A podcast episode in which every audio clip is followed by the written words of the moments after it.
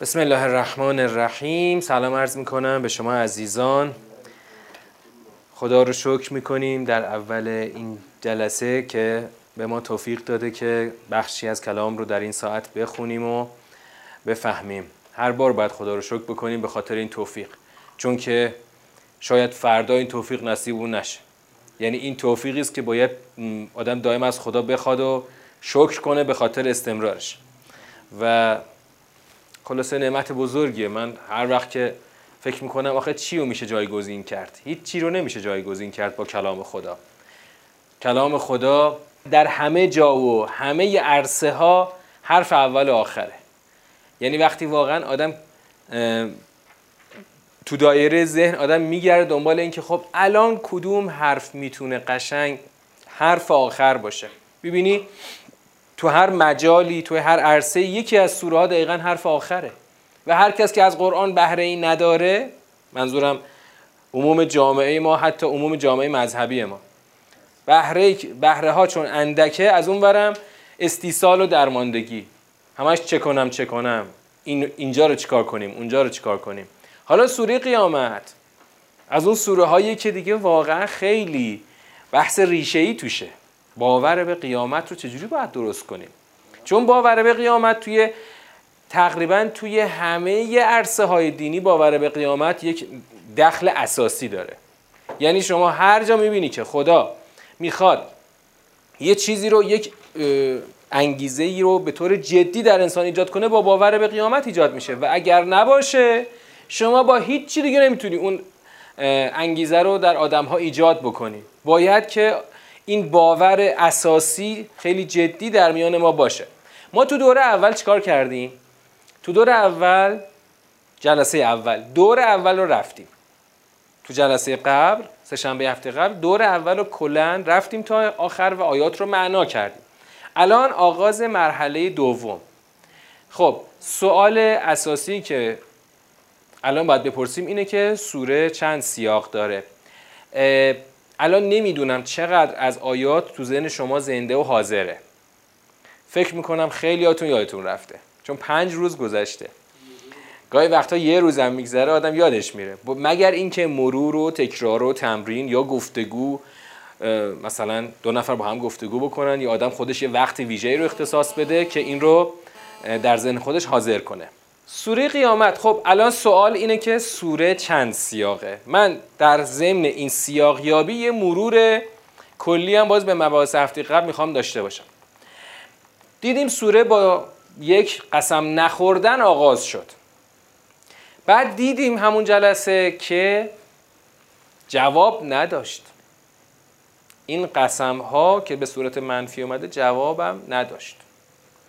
بعد یعنی آیه یک و دو دو تا قسم منفی. بعدم که یه سوالی اومد در آیه سوم. آیا انسان میپندارد که ما نمی‌تونیم استخواناش رو دوباره جمع بکنیم؟ این نمی‌تونست جواب قسم باشه. تو جلسه قبل دیدیم که چون یک سیری است که همچنان ادامه داره. خب سوال پس منتظر جوابم. شما نظرتون رو بگید که سوره به نظرتون چند پاراگرافه؟ اونایی که از جلسه قبل یادشونه می‌تونن جواب بدن. حداقل نه اینکه حالا منظورم جواب منظورم حتما جواب درست و صحیح نیست. اینکه یک نمایی از سوره تو ذهنتون داشته باشید. کاملا درسته. این دوتا آیه اول تلیعه کل سوره است. عین سوره فجر. همونطور که تو سوره فجر جواب قسم با یه سوال جمع شد. مثلا خدا انگار جواب نگفت. قسم میاد رو کل سوره. اینجا هم این دوتا آیه میاد رو کل سوره. یعنی تلیعی برای کل سوره. چون اگر بخوایم سه رو متصل کنیم به یک و دو باید اون وقت چهار هم متصل کنیم. باید باز همینطور بریم پنج شیش هفت. ولی می‌بینیم که اینا هیچ کدوم جواب قسم نیستن. جواب قسم نیستن. اینطور نیست که مثل مثلا این سوره هایی که مثلا و شمس و رفت تا اون قسم و نفس و مصواها بعد رسید به فالهمها فجورها و تقواها قد افلح من زکاها و قد خواب من دستاها اونجا جواب روشن و همه قسم ها مثلا همین سوره قبلیه قسمی که تو سیاق دوم داشتیم تو سوره مدثر. کلا و القمر و لیل اذ ادبر و صبح اذا اسفر انها لاحد الکبر. خب خیلی مشخص. قسم به این سه تا پدیده که این یکی از بزرگترین نشانه های خداست. اینجا جواب نداریم. بنابراین اینجا سیاق جدا میشه. یعنی سیاق آیه سه آغاز سیاق دو میشه. یعنی ما الان بخوایم جمع بندی کنیم الان در دور سوم یک و دو رو باید جمع بندی کنیم بعد بریم سراغ سه به بعد. حالا میریم سه به بعد. سه تا کجا؟ جایی که چالش داریم کجاست؟ ببینید من برگردم به حرفای هفته قبل. گفتم این سوره یه دستانداز داریم توی پیدا کردن پاراگراف ها اونم کدوم آیه بود؟ همین آیه پرانتز باز بسته از کجا شروع شد؟ لا تحرک بهی لسانک لتعجل به. این 4 تا 16 تا 19 چهار تا آیه پرانتز باز بسته آیه در واقع خداوند یک خطابی رو به خود پیامبر اکرم گفت که دست نگهدار دست نگهدار الان نرو الان نگو. چرا؟ چون جمعش و قرائتش بر عهده ماست. بعد که ما قرائت کردیم تو تبعیت کن. بعدش هم تازه بیان یعنی روشنگری این موضوع با ماست. یعنی انگار خدا می‌خواست بگه که سب کن مطلب تموم نشده. و خود همین الان خواهیم دید که چرا همین سخن وسط آیات اومده؟ خودش یه قرضی داره. اما حالا قبل از اینکه به اون قرض برسیم در دور سوم اینجا سوالی پیش میاد. آیا این آیات پرانتزی جمله معترضه آیا سیاق رو عوض می‌کنه یا نمی‌کنه؟ اگر عوض بکنه باید آیه 20 به بعد یک سیاق جدید بشه. اگر عوض نکنه میگیم نه سیاق ادامه داره اینجا یه پرانتز باز شد و بسته شد. حالا باید ما دلایل بیاریم برای اتصال یا انفصال؟ هر طرفی رو که ترجیح دادیم باید دلیلش رو هم بیاریم. خب به نظرتون چی می‌تونه باشه؟ بله. در واقع آقای با مفکن یه دلیل گفتن شما هم یه دلیل دیگر. دلیل کلا بل این دوتا کلمه جفتش مال ارجاعه. هم کلا مال ارجاعه هم بل مال ارجاعه. یعنی آقا شما مثلا میگی که آقا چنان نیست بلکه این چنین است. بلکه خب باید اتصال داشته باشه دیگه. چی و بلکه؟ خود کلام همینطور. آقا هرگز چنین نیست. آقا خب چی چی چنین نیست؟ اون که می‌خواین الان نفیش بکنیم با کلا اون چیه؟ اون باید تو کلام قبل باشه پس هر دوتای کلا و بل دلیلی است بر اتصال.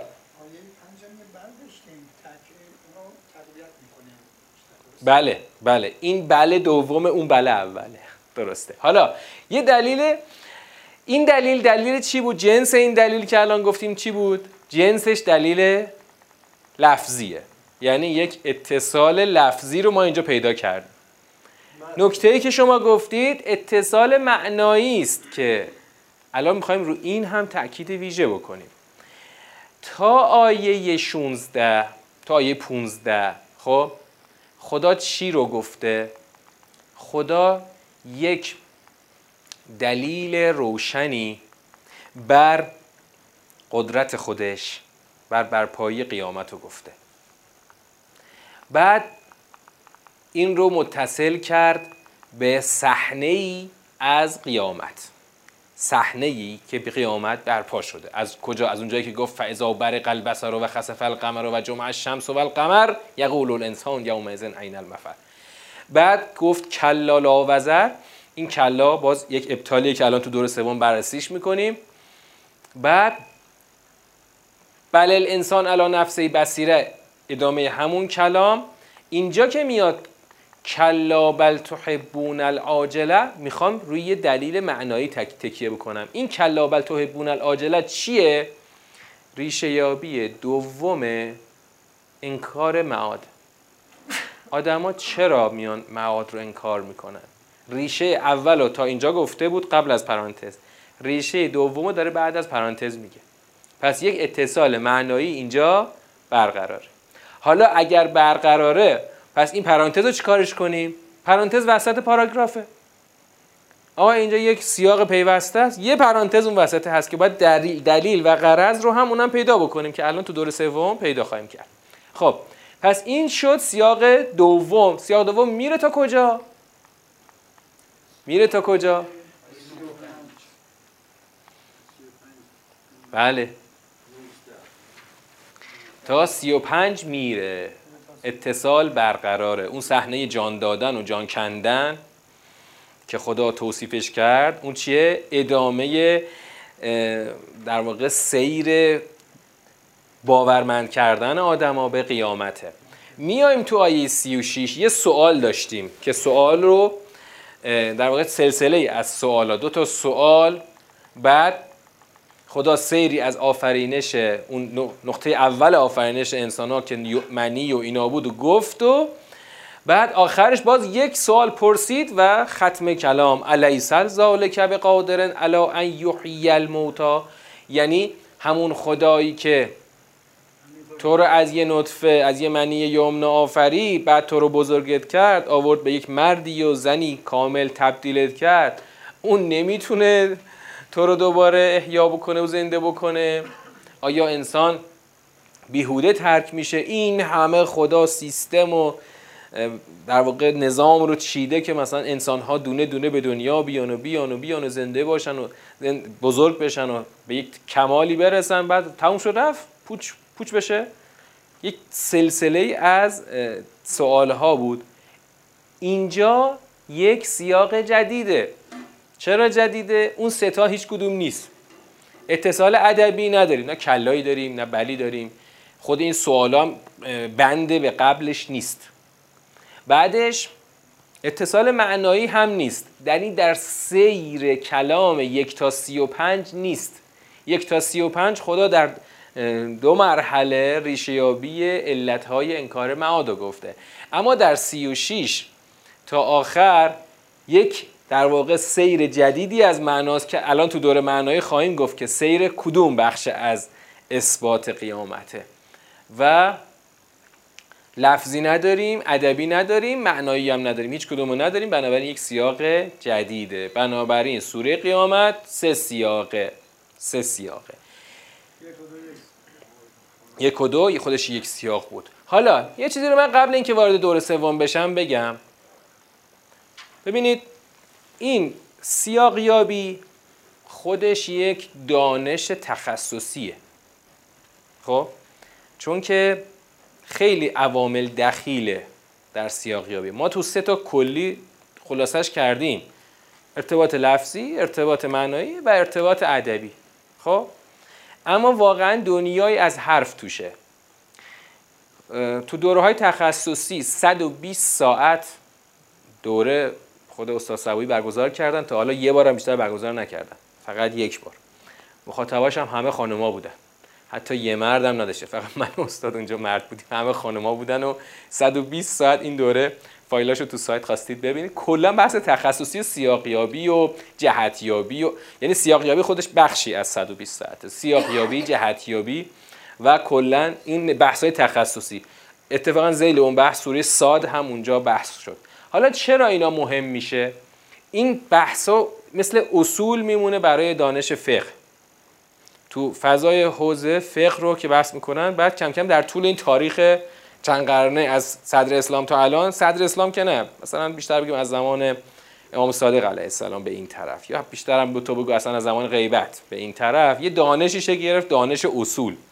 بعد البته تو فضای فقه و اصول متاسفانه خود این دانش اینقدر بزرگ شد که اون قرض اولیه فراموش شد. برای چی این دانش رو درست کردیم برای اینکه قواعد فقهی رو کشف کنیم. بعد انقدر این دانش خودش حجیم شد که مثلا الان یه دوره اصول تو حوزه مثلا به طور معمول 7 سال 8 سال تا 10 سال طول می‌کشه. که بعدا یه دی باز علمای همین معاصر اومدن گفتن آقا یه خورده باید اضافاتش رو حذف کنیم دیگه. آقا این همه زمان رو برای چی داریم صرف می‌کنیم؟ اما توی تدبر استاد می‌گفت که ما اینو حواسمون بوده که علکی حجیمش نکنیم شسته و رفته این قواعد رو داشته باشیم که واقعا بدونیم برای چی داریم سیاق رو جدا می‌کنیم. چرا مهمه که سیاق رو بدونی از کجا جدا میشه؟ برای اینکه اگر سیاق رو درست جدا نکنی بعدا توی چی به دوچار اشتباه میشی؟ تو قرضیابی دوچار اشتباه میشی. اما یه جاهایی همین قواعد ایجاب می‌کنه. یه جاهایی مثلا ما میگیم سیاق قطعا جدا میشه. یه جاهایی هم بر اساس همون قواعد میگیم حالا اگر نخواستی جدا کنی خیلی اتفاق خیلی بزرگی نمیافته. مثلا تو همین سوره نجم خواهیم دید فردا شب. من بعد اینکه دوره اول تمام کنم یه نقطه داریم که خواستی جدا کن نخواستی جدا نکن بهتر جدا نکنی. بهتر جدا نکنی چون یه پیوستگی لازم داریم. اونجا یه ارتباط معنایی جاش, جاش خالی میمونه اگه جدا بکنی. اما فایده این سیاقیابی دقیق اینه که وقتی می‌خوایم جنبندی بکنیم تو دور سوم با اطمینان میگیم این سه تا سیاق اینطوری جنبندی شد و در نهایت تو دور چهارم پس نتیجه سوره این میشه. مثلا این دانش سیاقیابی در کتاب المیزان. المیزان چیه؟ بزرگترین تفسیر اجتهادی در دنیای شیعه المیزانه که علامه طباطبایی سی سال عمر صرفش کرده و در واقع تدبر دقیقا ثمره المیزانه. گل المیزانه. خب این تو خود المیزان علامه تو سوره های بزرگ سیاقا رو خیلی بزرگ گرفته. تو سیاقای تو سوره های کوچیک سیاقا رو خیلی کوچیک گرفته. چرا علامه هنوز یک رویه واحد نداره؟ به خاطر اینکه هنوز خود این بحث سیاقیابی تازه توسط خود علامه در واقع ابداع شده.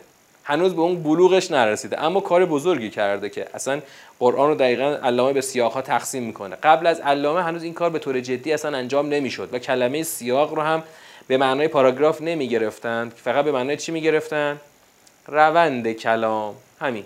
اینو تو پرانتز گفتم برای اینکه برای چی ما اینقدر میگیم که آقا نظرت چیه؟ جدا میشه جدا نمیشه. برای اینکه وقتی می‌خوای جمع بندی بکنی بعد تو سیاق یابی دقیق جمع بندی دقیق در میاد. بریم تو دور سوم. الان سه سیاق فهمیدیم میریم دور سوم. میایم تو سیاق اول همین آیات یک و دو. ببینید یک و دو که خب دیگه خیلی دو تا چون دو تا هست ساختار خاصی هم نداره. دو تا قسم پشت سر همه.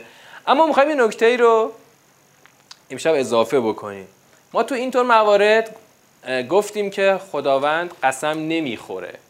به چه دلیل؟ به قصد برای اینکه خیلی در واقع مسئله واضحه. یا می‌تونیم بگیم که چی؟ قسم رو منفی کرده برای تاکید بیشتر. اما واقعا الان می‌خوایم اصلا یه جنبه قشنگتر هم بهش اضافه بکنیم. خدا میگه من به روز قیامت قسم نمی‌خورم و به نفس ملامتگر انسان قسم نمی‌خورم. چرا؟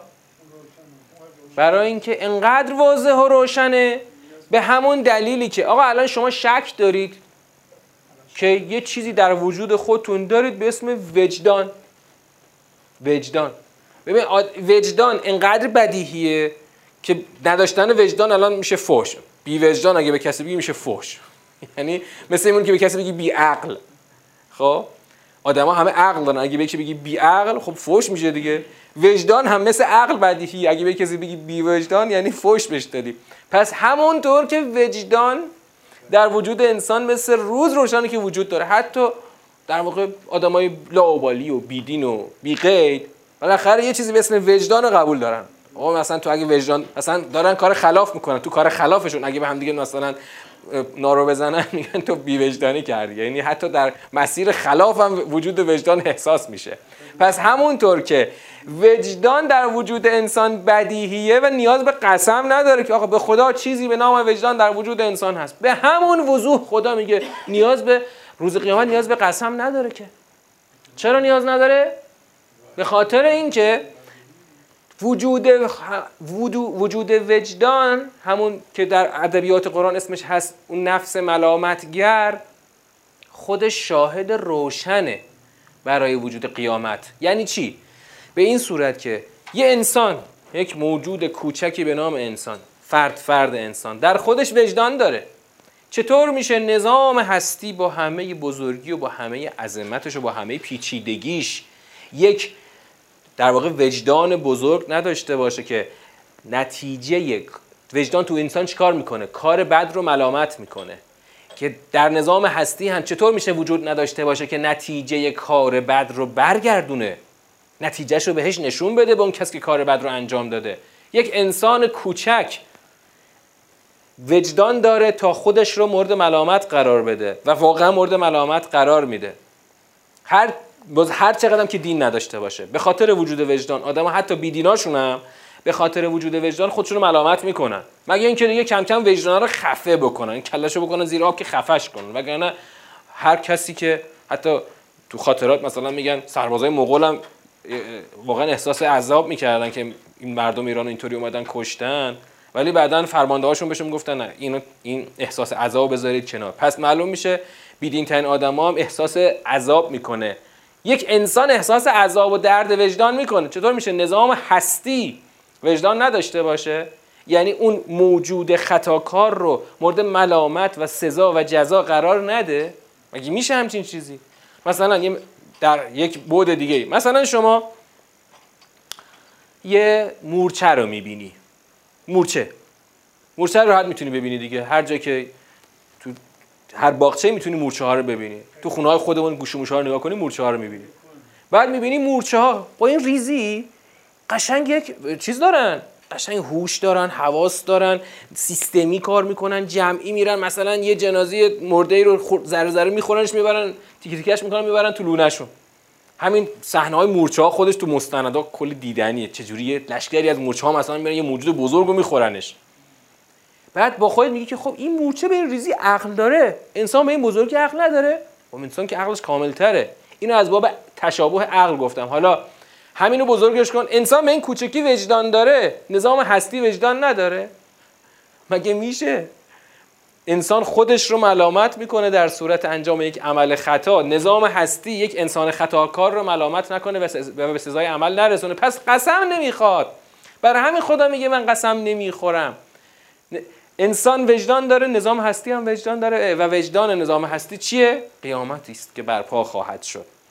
این دوتا قسم رو به صورت منفی خدا آورد تازه آغاز کلام. یعنی همین به بسم الله. تو این سوره می‌خوایم از قیامت صحبت کنیم. اولا بهتون بگم که اصلا در وجود قیامت که جای شک وجود نداره. مثل مثل سوره توحید که خدا گفت که خدا برای اثبات وجود دلیل نیاورده.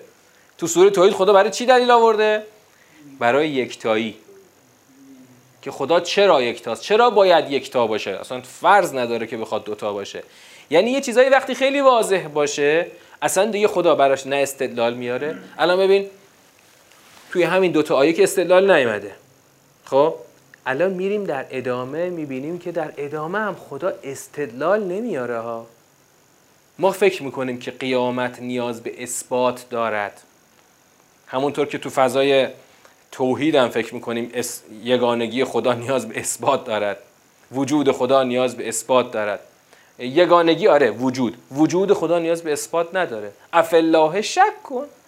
در آیا در وجود خدا اصلا شکی می‌خواد باشه؟ خب اولا که قسم نه خورده نشده. درست؟ وقتی قسم خورده نشده یه دلیل بی جواب بودنش هم همینه که اصلا قسمی نیست که جواب داشته باشه. خب؟ اما دقیقا خدا با کنار هم گذاشتن نفس لوامه انسان در کنار قیامت بزرگ این رو خدا در واقع از این عامل وام گرفته برای اون موضوع بزرگتر. یعنی اگر اون وجه منفی هم در نظر نگیریم خدا نفس لوامه رو گذاشت کنار قیامت از کنار هم قرار گرفتن این دوتا شما نتیجه رو بگیر که حتما چی هست؟ قیامتی بزرگ برپا خواهد بود و در کاره. پس اینجا با همین دوتا بخش اول جنبندی میشه. جنبندیش هم خب خیلی ساده است. فعلا تاکید در راستای جهت هدایتی. هنوز چیزی شکل نگرفته که ما بخوایم به صورت یک جمله کامل بخوایم بگیم. فعلا خدا دو تا قسم رو منفی آورده. خب پس تازه آغاز کلام برای ورود به بخش اصلی کلام. بخش اصلی از سیاق دو تازش می‌خواد شروع بشه. از سیاق دو بخش اصلی می‌خواد شروع بشه. که دیدیم با سوال آغاز شد. وقتی یک سوالی مطرح شده که به یه موضوع خاص اشاره می‌کنه یه فضا ایجاد می‌کنه. فضا ایجاد می‌کنه یعنی چی؟ یعنی معلوم میشه یک بستری و زمینه ای در کار بوده که این سواله برآمده از اون بستر بیرونیه. سوال چی بوده؟ آیا انسان میپندارد که ما هرگز استخوانهای او را جمع نخواهیم کرد. یعنی واقعا انگار کسی میپنداشته که خدا نمی‌تواند انسانهای انسان استخوانهای انسان را جمع کند. خدا میگه آیا چنین پنداری هست؟ بله. ما می‌تونیم حتی سرانگشتان او را جمع کنیم. سرانگشتان رو می‌تونیم جمع کنیم. بس به الان می‌خوام به نوع پاسخ توجه کنید. نوع پاسخ. طرف اومده میگه آقا کی می‌تونه این استخوانا رو جمع کنه؟ من یحیی العظام و هی که توی جای دیگه قرآن اومده. اما اینجا خدا میگه که تو از استخوان پرسیدی. ما سرانگشت تو جمع می‌کنیم. حالا سرانگشت چیه؟ یعنی یعنی انگار یک چند رتبه بالاتره.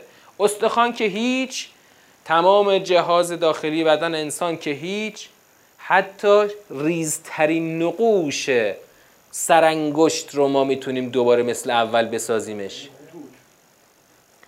این سرانگشت سرانگشت در طول حیات انسان عوض نمیشه. با اینکه سلولاش عوض میشه. شما ممکنه این سرانگشتت مثلا بری یه جایی سابیده بشه. آره دوباره که ساخته میشه همینه. از روز اول تولد اگه از سرانگشت رو بگیرن تا آخر عمرت این ثابت حالا سلولاش هر چقدر هم عوض بشه. یعنی خدا میگه ریزترین مشخصه تو رو من می‌تونم دوباره بسازم. بله. ریزترین مشخصه در سرانگشت تو رو من دوباره میسازمش. که خود این شاهد بر اینه که ما می‌توانیم. میگه ما می‌توانیم که سر حتی سرانگشتان تو رو دوباره بسازیم. وقتی خدا می‌تونه حتی سرانگشت رو دوباره بسازه و تصویه بکنه پس دیگه دوباره زنده کردن تو که اصلا سخت نخواهد بود. و یه نکته ظریفی توش هست. می‌خوام به نوع پاسخ دقت کنید. نوع پاسخ. اون آقا یعنی همون که میگیم از سوال بر اومده مثلا اومده گفته که لن نجمع ازامه هرگز نجمعه رو من باید بگم فعلش رو برگردونیم. خدا از قول خودش میگه ما می‌توانیم. اون طرف گفته خدا نمی‌تواند. هرگز خدا نمی‌تواند استخوانها را جمع کند. بله ما می‌تونیم حتی سرانگشتات هم جمع کنیم. نوع پاسخ یعنی اینکه اصلا خدا نمی‌خواد استدلال بیاره. خدا می‌خواد جوابی بده خیلی فراتر. چون چرا نمی‌خواد خدا استدلال بیاره؟ چون تو که استدلال نیوردی که. اومدی گفتی نمیشه. نمیشه. به چه دلیل؟ تو دلیل آوردی؟ یا فقط یه حرف مفت زدی؟ تو یه حرف مفت زدی؟ خدا محکم گفت برو پی کارت. من سرانگشتت هم درست می‌کنم. یعنی برای یه حرف مفت خدا نمیاد استدلال بیاره که. فقط میگه تو گفتی نمیشه؟ نه خیر میشه. خیلی هم خوب میشه. تو گفتی استخوان؟ من گفت خود دارم بهت میگم من سرانگشت تو دوباره درست می‌کنم. تو رو استخوان گیر کردی. پس نوع جواب خیلی جالبه. طرف که دلیل نیاورده که خدا بخواد براش دلیل بیاره. ببینم که کی می‌تونه یه نکته خیلی ظریف اینجا هست.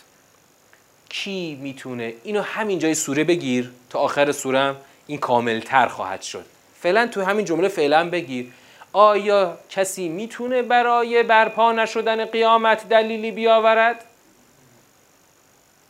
می‌تونه؟ نمی‌تونه. هیچ کس در طول تاریخ نخواهد نتوانسته و نخواهد توانست برای برپا نشدن قیامت دلیل بیاره.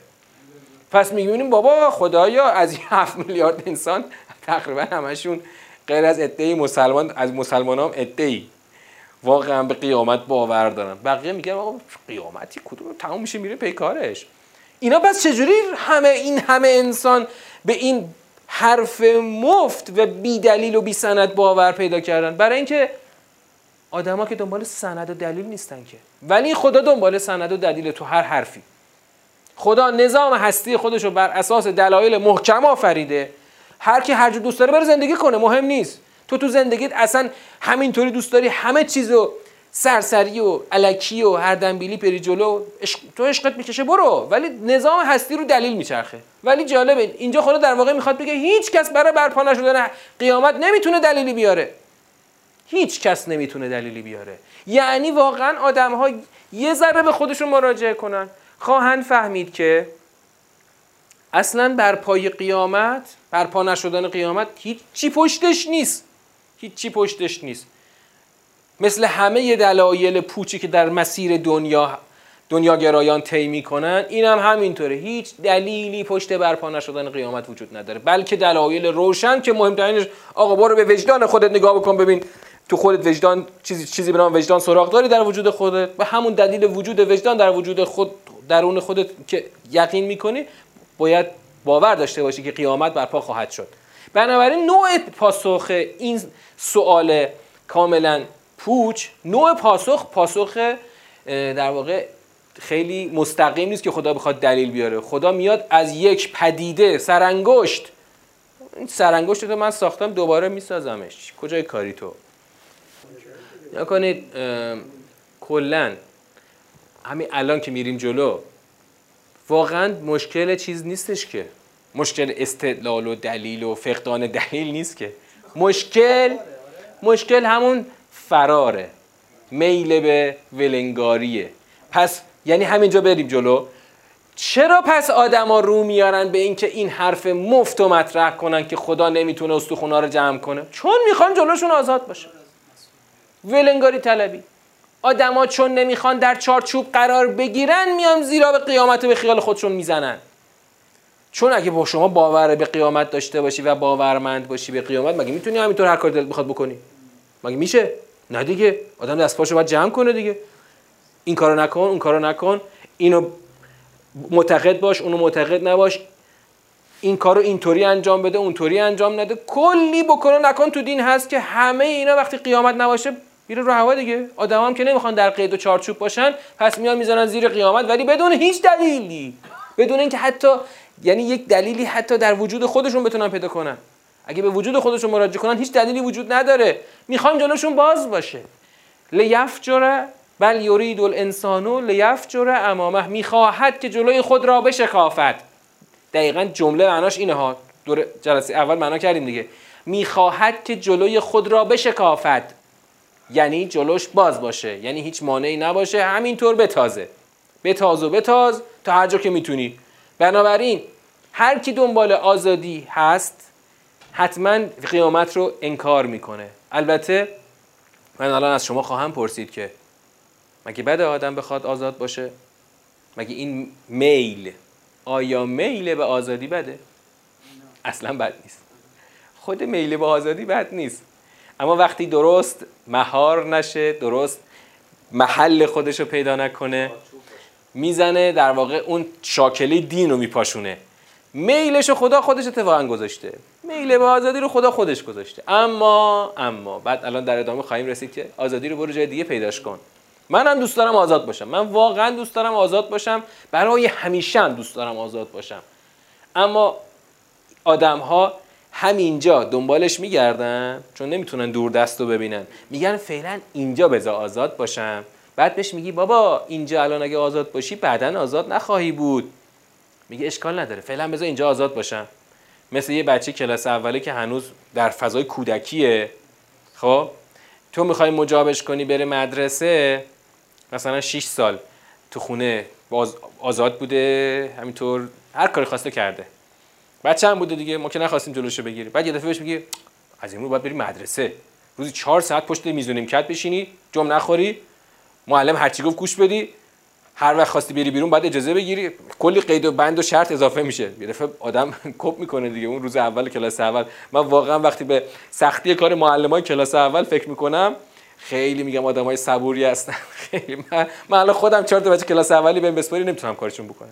واقعا نمی‌تونم. چون کار سختیه. چون می‌خوای یه آدمی که تا حالا آزاد بوده رو بیاری در قید و بند و چارچوب. حالا کلاس دوم میشه دیگه یاد گرفته. ولی اون کلاس اول واقعا هنره. یعنی معلم کلاس معلمی کلاس اول کار هر معلمی نیست. حالا یرید الانسان لیفجر امامه.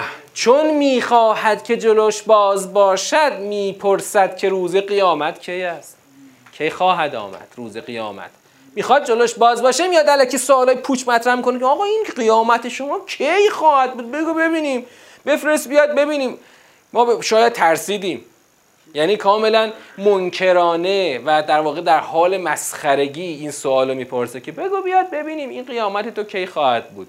پس که تو اون یکی سوره هم داشتیم که اصلا این سوال بیجاست وقتی یه چیزی اصلش ثابته این که بگو بیاد زودتر برسه و کی خواهد آمد سوال بیجاییه. حتی تو دنیا میشه اینو ثابت کرده. آقا یه چیزی اصلش ثابته.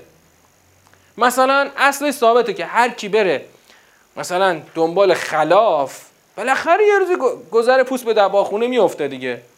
هر کی بره دنبال خلاف این رای... این بار کج که به منزل نمی‌رسه. این همه ضرب مثل برای تو فارسی درست شده. بار کج به منزل نمی‌رسد گذر پوست به دباخونه میفته برای اینکه آقا یه بار از دست چیز جهیدی آخر به دستی ملخک. اینم گز...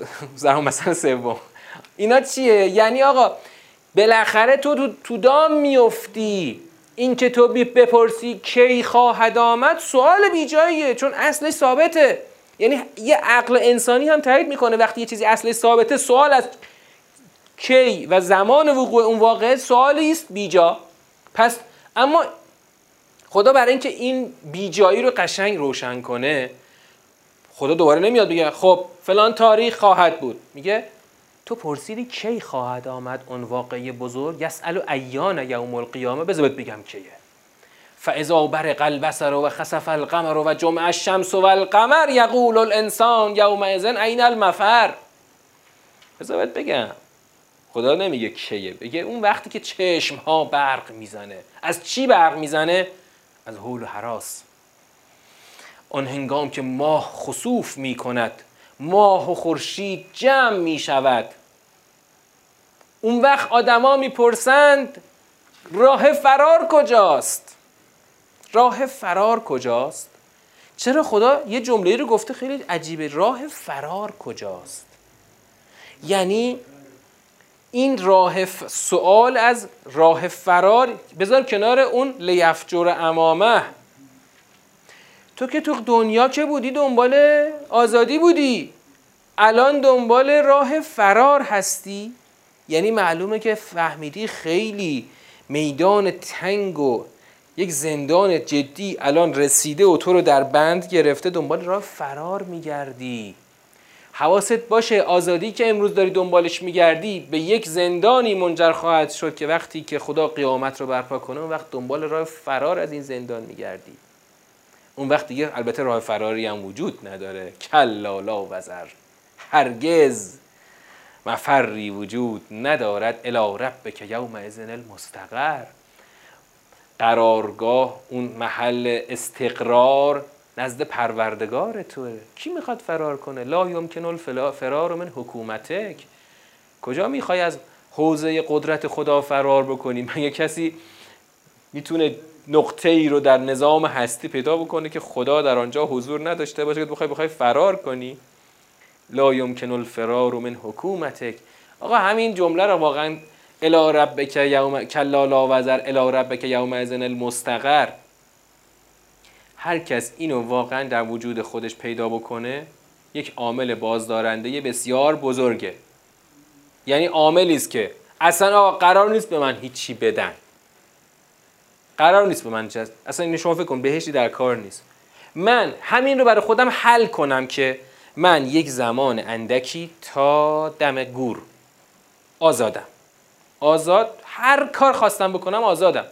ولی آزادی که محدوده هم ارز و طول هم ارزش محدوده هم طولش محدوده. طولش تا زمان مرگ ارزش تا محدوده است که من توان داشته باشم دیگه مثلا آزادی آدما شما فکر کن قدرتمندترین انسان رو زمین تا چقدر آزاده؟ آیا مثلا من فرض کنم این دشمنای ما چرا نمی‌تونن ما رو نابود کنن؟ مگه نمی‌خوان ما رو نابود کنن؟ قدرتشون به اندازه یعنی حوزه نفوذشون به اندازه چیشونه؟ قدرتشون. شما حوزه آزادی تا کجاست؟ تا جایی که قدرت داری. بیشتر از جایی که قدرت داری که آزادی نداری که. درست؟ پس آزادی انسان. خود به خود محدوده به حوزه قدرت انسانه. تازه علاوه بر اون چی باز محدود ترش می‌کنه؟ آزادی های دیگری که یعنی دیگران هم می‌خوان آزاد باشن. تعارض آزادی ها با هم این آزادی ها رو محدود می‌کنه. پس شما از هر جهت محدودی. محدود در محدود خود به خود این آزادی خیلی محدوده. خیلی و در واقع همون آدمی هم که می‌خواد جلوش آزاد باشه که واقعا آزاد نیست که. حتی قدرتمندترین انسان های رو زمین هم واقعا که آزاد نیستن. محدودن به خیلی چیزا. پس چرا داری دنبال یک آزادی محدودی میری که تازه سرانجامش که یک زندانی بزرگه و یه روزی خواهد آمد که تو اصلا هیچ مفری از این معرکه‌ای که برای محلکه‌ای که برای خودت ساختی نخواهی داشت. در آن روز که آدم ها دنبال جای فرار میگردند خبر داده می‌شوند به آنچه که از پیش فرستادند و واپس نهادند. خبر داده میشن. خیلی جالبه. خدا در خیلی جای قرآن از این خبر آگاه شدن انسان صحبت کنه دیدین تو همین سوره قبلی که تو ترم آخرین سوره ترم 4 خوندیم تقابون کجاش این بود؟ برو بهشون بگو. قل بلا و ربی لتبعثن ثم لتنبؤن به ما عملتم. اونم تازه سوره مدنی بود که فضای چی بود؟ آدمایی که بریده بودن و کم آورده بودن. همون آدمایی که بریدن و کم آوردن وقتی تو بهشون بگی که آقا یه روزی خواهد آمد تو مبعوث می‌شوی و تو خبر داده خواهی شد از آنچه که عمل کردی. چقدر سازنده است. آقا یه روزی قراره من با خبر بشم. از همه کارهایی که از پیش انجام دادم خودم و واپس نهادم بعد از خودم. خبر داده خواهی شد. آخه ممکنه واقعا بعد از مرگ دیگه ما چی نداشته باشیم؟ دقت کنید. بعد از مرگ عموم انسان ها درکی از چون دیگه جسم که دیگه نیست روح انسان هم اینطور نیست که همیشه هوشیار باشه که شما خیلی وقتا 8 ساعت میخوابی یه دفعه اصلا نمی‌دونی چطور گذشت. چشمتو بستی باز شد 8 ساعت گذشت مثلا. اصلا حتی بیشتر. اصحاب کف 309 سال خوابیدن چشم بستن باز کردن گفتن یه نصف روزی شاید خوابیدیم. یعنی درکی دقت کن اصحاب کف درکی از اون 309 سال نداشتن. خب؟ ما هم احتمالا وقتی چشم ببندیم چشم باز کنیم اه قیامت برپا شده. همونطور که خوابیدی بیدار شدی هیچ نه خواب دیدی نه هیچ یه دفعه دیدی صبح شده 8 ساعت گذشته 10 ساعت گذشته. همونطور که اصحاب کف درکی از اون 300 سال نداشتن ما هم یه دفعه چشم بستیم باز کردیم قیامت برپا شد. دنبال را فرار بگردیم. چقدر؟ یعنی اینو تجسم کن که آقا قیامت نزدیکه. نزدیک نزدیک به اندازه بستن چشم و باز کردن چشم. همونقدر نزدیک. اون وقت یه دفعه خبرت می‌کنن که آ بیا بیا بیا. در سالهایی که تو چشمتو بستی و باز کردی اتفاقاتی افتاد که نتیجه ما تأخر تو بوده. یه راه کجی رو گذاشتی ملت رفتن تو چاله افتادن اونا به پای تو نوشته شده. آه, آه خیلی سخت.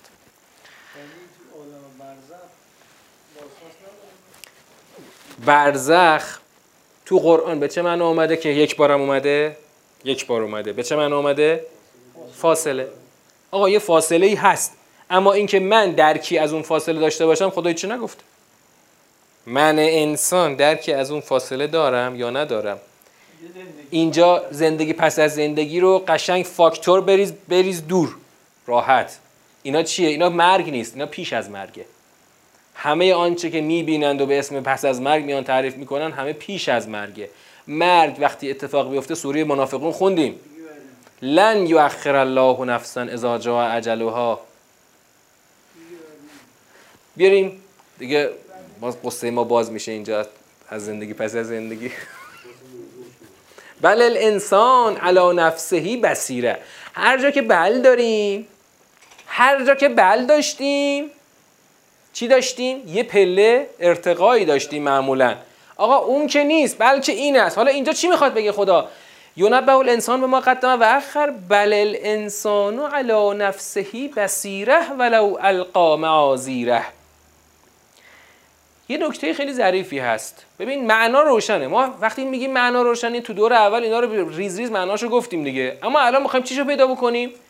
این بل اینجا یعنی چی؟ یعنی چی الان خدا بعد از اون که گفت خبر داده می شود انسان به آنچه که از پس از قبل انجام داده یا از پس واگذاشته. یه دفعه میاد میگه انسان بر نفس خودش بسیر است. بلکه انسان بر نفس خودش بسیر است. یعنی چی؟ خب این که جمله است. این خود جمله. این که خدا بعد از اون جمله قبلیه یونبه الانسان به ما قدم و اخر اومده میگه بل الانسان علا نفسهی بسیره یعنی چی؟ حالا من می‌خوام به همه این رو یه جمله اضافه کنم. شما دارید خود این رو معنای خودش رو دارید میگید؟ این درست. میگن کنار هم اومدن اینها یعنی کنار هم, هم مخصوصا با بل. وقتی میگه بل یعنی بلکه این چنین است. آن نیست یا آن آن هست ولی بالاتر است. بل یا دو جوره دیگه. آن هست ولی مطلب باز یه پله بالاتر است. یا نه اصلا آن نیست بلکه این چنین است. اینجا خدا داره میگه درسته که ما خبر می‌دهیم. خدا که اونو ابطال نمی‌کنه. پس بله چیه؟ بله ترقیه. آره. اون که ابطال نمیشه که. این که خدا نمی‌خواد بگه آن نیست بلکه این است. آن که هست که انسان خبر داده می در آن روز به ما قدمه و اخر. اما وقتی انسان بلکه این چنین است که انسان بر نفس خودش بسیره است یعنی اینکه خودت آگاه هستی. خودت آگاه هستی که چی کاره هستی. که چی کار کردی؟ خودت که آگاه هستی ما هم که خبر میدیم. یعنی در واقع باز همین کار یه شاهدی از درون برای آنچه که در قیامت در بیرون اتفاق خواهد افتاد. همونطور که اول سوره از وجدان انسان خدا شاهد آورد برای وجود قیامت اینجا هم خدا داره یک شاهدی میاره که خودت که آگاهی چی کار کردی؟ هر چقدر عضو تراشی بکنی خودت می‌دونی چی کار چی کار کردی و چی کاره هستی. خود همین ثابت می‌کنن که آن خبری هم که به شما داده خواهد شد از ما تقدم و تأخر چیه؟ کاملا به جا و درسته. یعنی اینطوری مگم. ببین آقا به شما قرار خبر بدن. چه کارهایی از پس و از پیش انجام دادی؟ آقا تازه تازه. خودت هم که می‌دونی چی کار کردی. خودت هم که می‌دونی چی رو درست کردی چی رو خراب کردی. هر چقدر که عذر تراشی بکنی. هر چقدر عذر بیاری خودت هم می‌دونی که برای کارات واقعا دلیلی نداشتی. حالا ولو القا معاذیره. خدا می‌خواد بگه که بابا این عذر تراشی ها هر چقدر القا کند عذرهایش را باز هم خودش می‌دونه چی کار کرده. عذر تراشی تو دور اولم گفتیم. عذر تراشی یه کاری که آدما خیلی همیشه بهش خلاصه به این دستاویز می‌خوان خودشون آویزون کنن. عذر تراشی جاهای شاید فایده داشته باشه. همین دیشب که این پسره به من زده بود خب تجربه ای نداشت. میگم تازه همین شهریور گواهی نامه گرفته بود. من فقط گفتم پسر باید ترمز می‌کردی. امروز تو بیمه می‌گفت که چرا من گفتی باید ترمز می‌کردی؟ می‌خواستم بهش بگم که پسرک اگه یه با یه لاتی تصادف می‌کردی همونجا اول تصادف دو تا فوش نثارت می‌کرد بعد یه خورده هوش و حواس سر جاش بیاد. من فقط گفتم باید ترمز می‌کردی پسر. گفت یه جوری به من نگاه کردی. گفتم ببخشید یه جوری به شما نگاه کردم. مقصر بودی یا زدی ماشین ما نابود کردی یه معذرت خواهیم که نکردی. حالا آدما دنبال عضو تراشی میان. افسر اومده بود میگفتش که این یه دفعه اومد. خب حق تقدم با اون بوده. تو رعایت نکردی. چراغ چشمک زن قرمز برای تو برای اون چشمک زن زرده. تازه این ماشین بغلیت هم که وایساده بود. آدما یعنی حتی در الکی ترین جاها هم دنبال عذر میگردن فکر می‌کنن این عذر تراشی ها مثلا دردی درمان می‌کنه. اما خدا میگه می‌خوای عذر بیاری؟ که مثلا خدایا دیگه همه داشتن این وری می‌رفتن نمی‌شد که ما این وری بریم که. مگه میشه خلاف جهت شنا کنیم؟ ما مجبور بودیم خدایا.